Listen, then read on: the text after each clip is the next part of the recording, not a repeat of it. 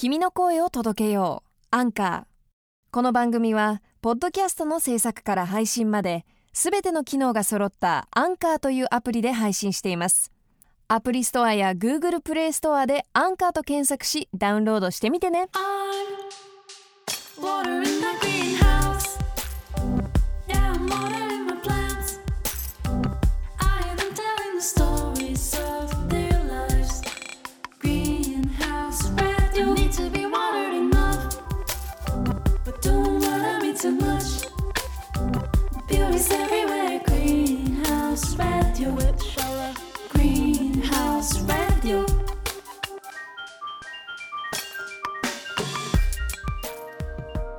今週もテキスタイルデザイナーの氷室ゆりさんをお迎えしていますよろしくお願いしおます願いします。いや今回もねあのアトリエでワンちゃんのゴマも一緒にゴマも一緒に今日に当たるところで寝ております。保護犬なんですよね保護犬です。あの山口県の周南市っていうちょっと野犬がたくさんいるあの地域があるみたいなんですけど、そこで保護された子で、で子犬の時からあの譲っていただいて、今1歳8ヶ月ぐらいかなですね。でいつもあのここのアトリエで作業してる時とかは、はい。ゴマも一緒にずっといるんですよね？結構連れてきてて端っこでずっと寝てますね。いやいいですよね。やっぱり動物のいる生活ってこううん。なんかいろいろ学ぶことが多いですよね。いや本当になんか、うん。結構その、まあ、朝晩の散歩とかではい。生活のリズムも整いましたし、あのそうあんまり残業しなくなったっていうのもあるし、うん。ゴマが来てからすごい生活が整いましたね。うんいやわかります。うん、でなんかあのすごく素敵なお菓子も出していただいてるんですけど これいいですか？いただいて。食べてください。これくるみの木って書いてあるんですけど。あそう。どこ？れこれはあの、はい。すみません。私もこうもらったうちの夫が長野に出張に行って、それでいただいたものを あのがうちにあってすごい美味しかったので今回ちょっと持ってきたんですけど。ありがとうございます。なんかすごく美味しそう。じゃあちょっといただきますね。ぜひぜひ。あなんかパウンドケーキみたいな感じなんですかね。で上の方にくるみがいっぱい入ってて。ちょっとポロポロするんですけど。うん。あ美味しい。美味しいですよね。なんか甘じょっぱい感じが、うんうんうん。そうなんです、そう食べてみたらすごい美味しくて。でもやっぱりこれ。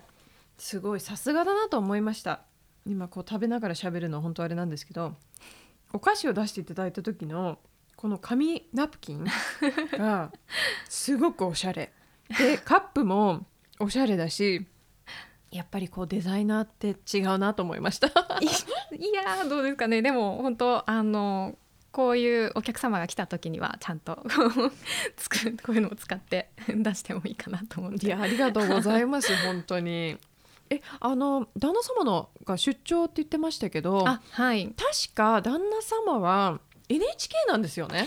NHK エデュケーショナルっていう会社で E テレの方だ。働いて E テレです。E テレのディレクターですね。えお二人ってどうやって出会ったんですか？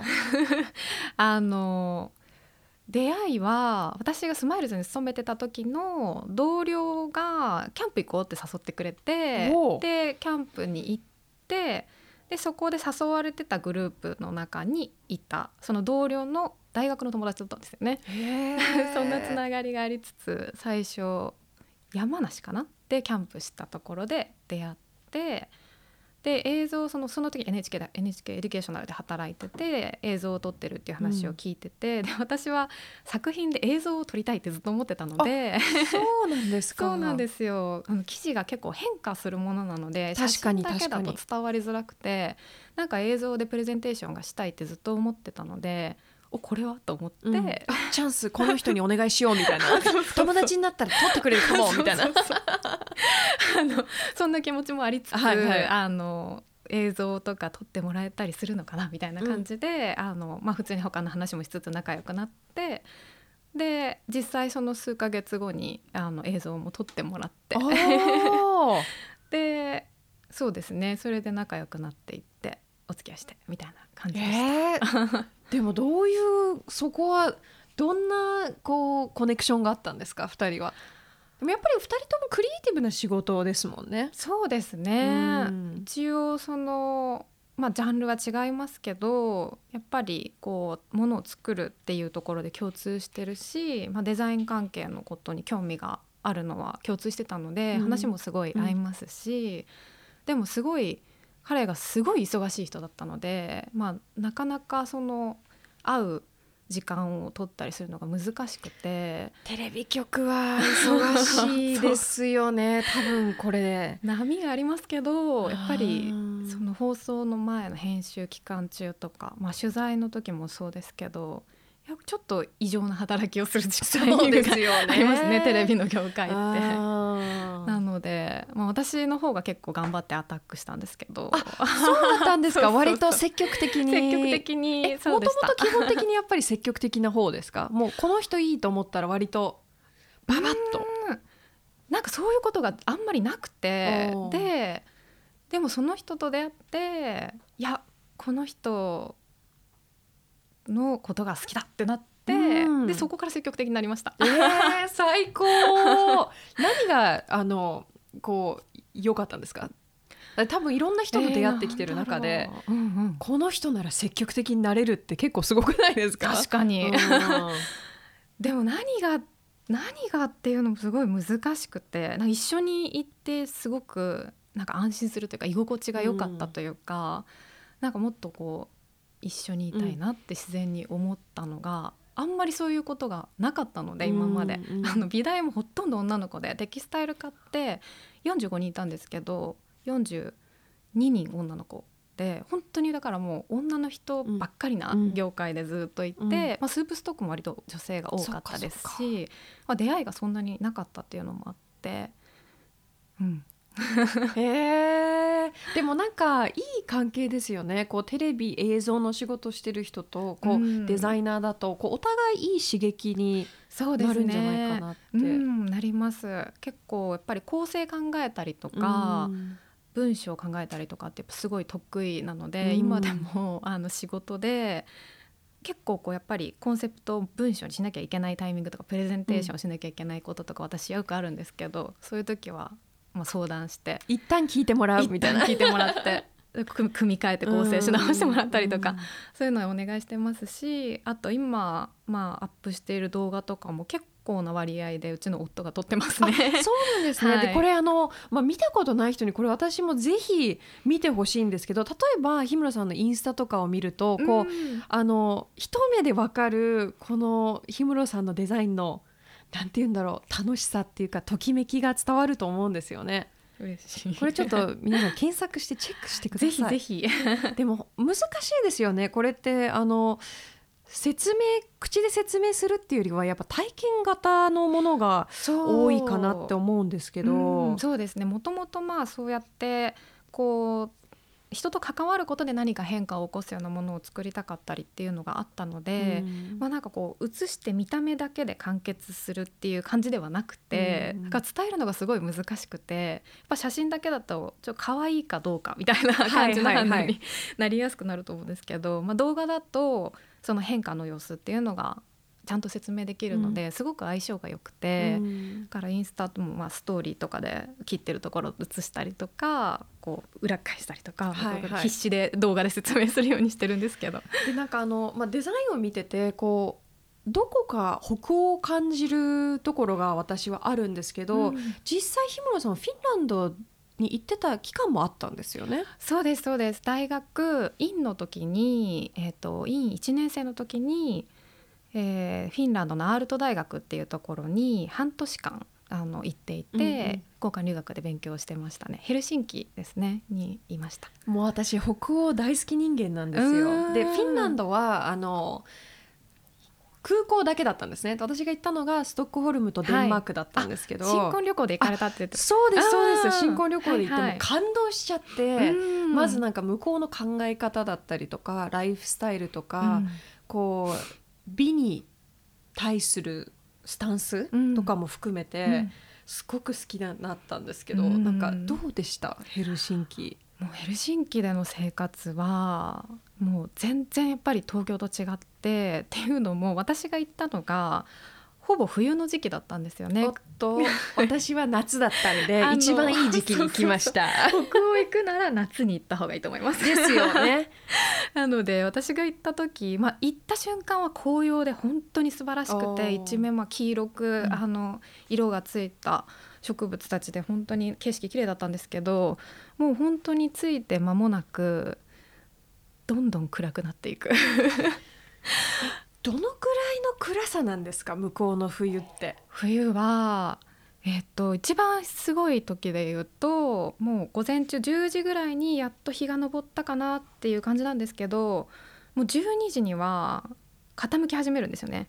で12時？そうなんですよお昼ですよねお。昼にはもうああ夕日だみたいな感じで2時とか3時には暗い なので大学に通ってる身としては日に当たれないんですよね。うわー きつい。だからもう出たら真っ暗。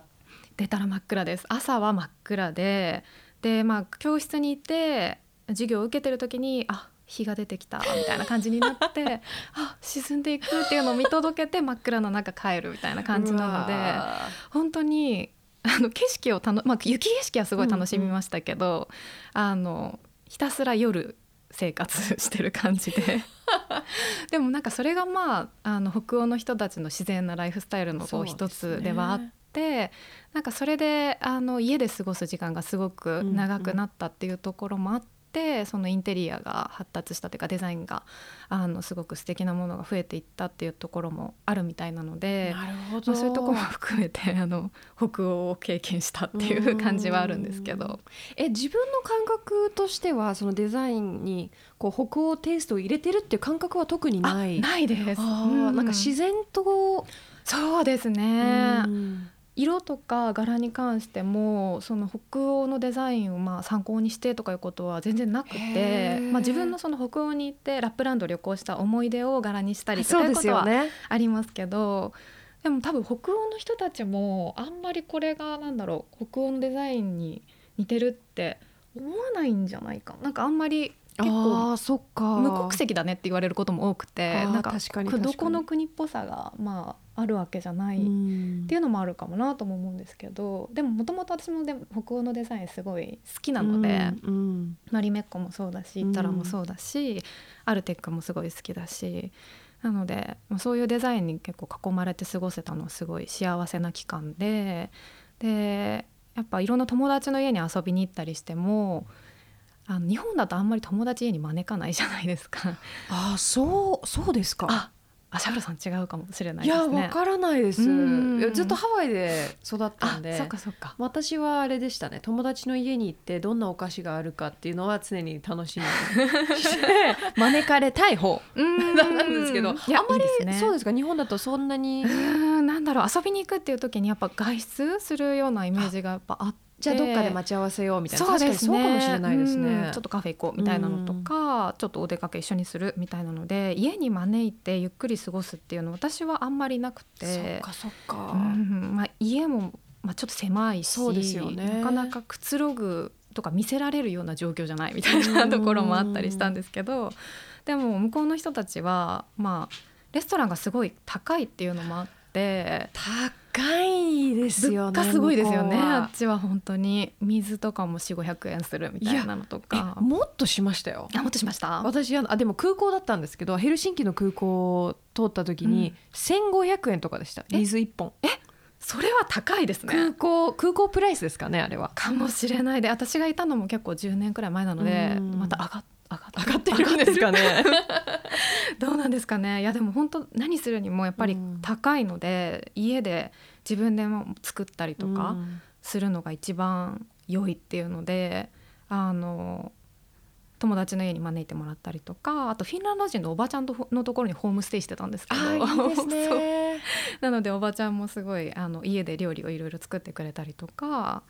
でなので家の中でこう過ごす楽しみ方だったりとか、まあ、その時にこう明るい色のこういう紙ナプキンが使われたりとか、お皿がすごい素敵だったりとかっていうのは自然に経験して、あいいなっていうのをやっぱりそこで実感したっていうのはありました。そうですよね、うん。だって氷室さんの作られているものっていうのもやっぱり家の中を明るくする、家の中でこう楽しむっていうものが割と多いですもんね。そうですね、うん。そうですね。全部家の中で楽しんでいただくもので、うん。まあ、それがあることでちょっと気分が変わるとか、うんそういうのを目指して作ってるので結構。その時の経験も、うん、生きてるのかもしれないなと思う。そうですよね、あのちょうど後ろに、えっと、ラップランドをはいはい。旅行した時うん。の思い出をうんはい、描いてる、そうですね。あの記事が飾られてるんですけど、うん。実際この柄のクッションがうちにあるんですよ。でずっと私のソファの上で暮らしてるんですけど、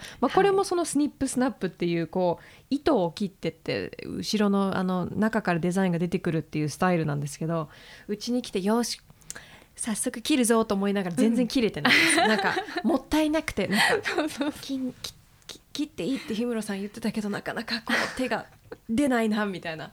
いやシャウラさんすごい上手に切られてたので あの調子でやってってほしいんですけど。でも本当やっぱりこうこう切るのが怖いって言われる方やっぱすごい多くって。まあそれそうですよね。一回切ってしまうとやっぱ戻せないので。なんか、まあ、それも含めていい思い出になるなっていうところもあったりとかあとまあ切らなくてもいいと思っててこうそれが切れるもので自分でこう変化して楽しめるものだっていうのを知っただけでもすごいこう高揚するものがあるというか、はいはい。すごくあの楽しい気持ちになるような気がしていて、まあ、それで実際に切るタイミングはうん。まあご自分で、まあ、そろそろいいかって思ったら、うんうんうんうん。切ってもらえればいいのでもう絶対買ったらすぐ切ってくださいねみたいなものじゃないので。そうでいついつ切るかはちょっとまた報告しますね。あのぜひぜひ見せてください。いやーでもあのまあもちろんテキスタイルデザイナーなんですけど氷室さんは。それ以外も結構たくさんデザインされててちょっと私も驚いたんですけど。そうですね。テキスタイル、まあ、最初に言った布のデザインっていうのが、まあ、一番こう基本ではあるんですけど、まあ、布をデザインする上で考えるところって結構いろんな方面からあって色だったりとか柄もそうですし、まあ、布の質感も考えるしそれをどうプロダクトにするか、まあ、クッションだったりとか、まあそういう風にするのも考えるしあ結構こうテキスタイルって一言で言いますけどいろんなこう分野に考えるところが広がっていってでそのまあその要素要素で新しくお仕事をいただくグラフィックのお仕事をいただいたりあのパッケージだったりとかあと何ですかねお皿のさっきのスープとかのお皿の絵付けもそうですし。で今こう目の前にあの資生堂さんのあはい。し新商品ですかこれ。あえっともともとあるはい、ホワイトルーセントっていう美白美容液なんですけどそれが春に限定パッケージがあ毎年出ていて。でこのパッケージと、はいあの瓶の。そうですね。中のボトルのグラフィック。瓶ってごめんす ごい。ごめんなさい。もうこういうとこがダメなんですよ私。あのボトル。瓶ボまあボトル。です。いやボトルです。あの突っ込んでください。そうボトルのねデザインもされてて、なんか本当に幅が広いなって思いましたね。ね。いやこのお仕事いただけた時は本当にあ化粧品のパッケージかと思ってすごい驚いたんですけど、うん。まあでもあの表層のデザインっていうところではあのまあ共通してるので、うん、あの自然にやらせていただいてで2年目になるんですよね。去はい。年もやらせていただいて、そう。でもなんかそれを聞いてるとあのねもともとじゃあテキスタイルじゃなくてデザイナーになろうと思ってたはいっていうところにもつながるあなと思ったんですよ。なんかうんテキスタイルに最初があって言ったけどもともとやりたかったうん違うデザインっていうのも広がってってできてるっていうのは素ね敵だなと思いますよ。うん確かに今までそのもともとやりたかったところに今すごい近づいているなっていうのは思っていてそのまあものがあることでこう人がハッピーになるみたいなこう視点で、まあ、どちらかというとなんかテキスタイルもプロダクトと捉えて今はデザインをしていてやってるので、まあ、その視点のデザインって、まあ、布だけじゃなくてもやっていけるので。うん今それでちょっとずつ幅が広がっているのはすごい私も嬉しいなと思ってますね。でなんか資生堂とか以外にも今後はモールスキンさんと一緒にねプそうロダクトをそうですそ作ってうでするって。はいあのイタリアの本国の方々とやり取りさせていただいてであのと桜桜コレクションっていうそこのモレスキンさんも毎年桜の限定商品を出しているんですけどあのそのこうスニップスナップバージョン。はい。えおじゃあ ノートのはい。表面を自分で切っていけるっていう。そうなんですよ。楽しい。ノートに貼ってあってでさらにまあそれをこう包むプレミアムのボックスも生地で貼っていて、うんうん。かなりリッチな仕様になってるんですけど。わあ最高。まあ、ノートって中を書いていってどんどん自分仕様にしていくじゃないですか、うんうん。まあ、表紙もあの自分仕様に変化させていけるっていうのでスニップスナップすごい興味持っていただけて今回お仕事につながってびっくりしました。モレスキンさんずっとノート黒いあの表紙のノートを使ってたので。そうですよね。私も使ってますし、うん。もうどの文房具屋さんとか本屋さんとかブティックとかに行くと絶対置いてありますよねモーありますルスキンは。ね、うん。本当に。結構高いので憧れの文房具みたいな形だったんですけど。ちょっと大人。そう。あの そうですね。なんかあの働く人のノートみたいな感じ、うんそうですよね。いやーでもそれに憧れて学生の頃からちょっと背伸びしてずっと使ってたので、うん。すごい思い入れ深いブランドさんでまさか一緒にお仕事できるようになるとはもう全然思ってもいなかったので。いや嬉しいですね。すごい嬉しい、うん。なんかそれってやっぱりこう思ってるって大切ですよね。やりたいなってっていうのは、そういうのって感じます？そうですねそうですね。なんかやりたいこと常にあるタイプで。でなんかそれに向かってこうどうやって進んでったらできるかなみたいな考えるのすごい好きなんですよ。うんうんうんステップバイステップ。そうですね、なので、まあ、その海外のブランドさんとデザインをするようになったりとかそのプロダクトデザインに近いことやりたいっていうのを思ってそのミラノサロネに出店するとか、うん。あと、まあ、じいつか独立したいから副業でちょっとずつこう仕事していくとか、まあ、そのやりたい方向性をぼんやり思いながらなんかちょっとずつアクションするみたいなのはもともと好きだし性格そういうのやる性格かなっていうふうに思って。でもなんかぼんやりでもやっぱりこう何かしらこう思っていると自然と自分が日々チョイスしていくものがそっちの方向にうん、行くじゃないですか。い。きますね。だからやっぱり何かしらこうイメージをするというか、うんうんこういうようなことができたらいいなっていうのはうん。持っとくのは大切ですよね。そうですね。うん。でも結構忙しいとそういうの考える時間なくなるじゃないですか。だから結構私もその独立してバタバタ仕事してるうちにそういうの考える時間がどんどんなくなっていって、結構い疲弊した時期もあって、うんもうそういう時はもうノートにひたすらもうちょっと仕事置いといて今何がやりたいんだみたいなのをただ書き出すみたいなのをあやってるんですね。やったりとかそうですねその常にやってるわけじゃないんですけどなんかその今何に向かってるんだろう自分はみたいになる時にやっぱこう自分が価値を思ってるものとか憧れてるものとかそういうのがこうそばにあると安心するというか。うん。うんわあ素敵。でも書き出すってこれ結構やっぱり聞くんですよね。書き出す大切さ。って私自身もそれ感じていて、うん。あのすごい私お腹鳴ってる。これ聞こえてる？いつもこれグリラジの収録の時私お腹鳴るんですよ。ごめんなさい。でもなんかあの最初東京に来た時にあのやっぱその辛い時期とかもすごいあったんで日記をよくつけてて。でその中に絶対あのこう成功させたいこととかあのやりたい仕事っていうのを書き出してて、うんでその日記がもう十何年後とかに出てきたんですよ。あでそれを見てそこに書いてあったものがほとんど達成できてたんですね。ーすごいでその時にあーって自分もちょっと驚いて。すごいですね。なんか日々ちょっとずつやってるとあんまり気づかなかったりするじゃないですか、うんうんうんなんかまあ別にコツコツとやってってるしみたいな、うんうんうん。でもそれを見るとなんかやっぱり書き出してこう心の中にの思いっていうのが大切なんだなって私も実感してるんですよね。確かに、うん。でも本当できたことをできたって実感するのもすごい自信になるじゃないですか。あそうですね。それも大事ですよね。うん。私もなんか10年日記っていうのを買って。あ10年につきそうそうそう。1ページひ見開きページにあの10年分の同じ日付の日記が書けるようになってるノートででそこに書くと1年前の自分とか2年前の自分が何してたかが、まあ、ちゃんと日記を書いてれば 見れるっていうえやつで。めっちゃいいそれ私。すごいいいですよそれ。うんいいと思います。私は逆に今つけてるのが5分日記っていうのなんですよ。で5ミニットジャーナルって言って、うん。朝起きた時にまず、えー、と幸せを感じることを3つそして今日はこういうことができたらいいよなっていうことを3つそしてその日の自分へのなんかマントラみたいのをへえ。1行書く。そして寝る前にど。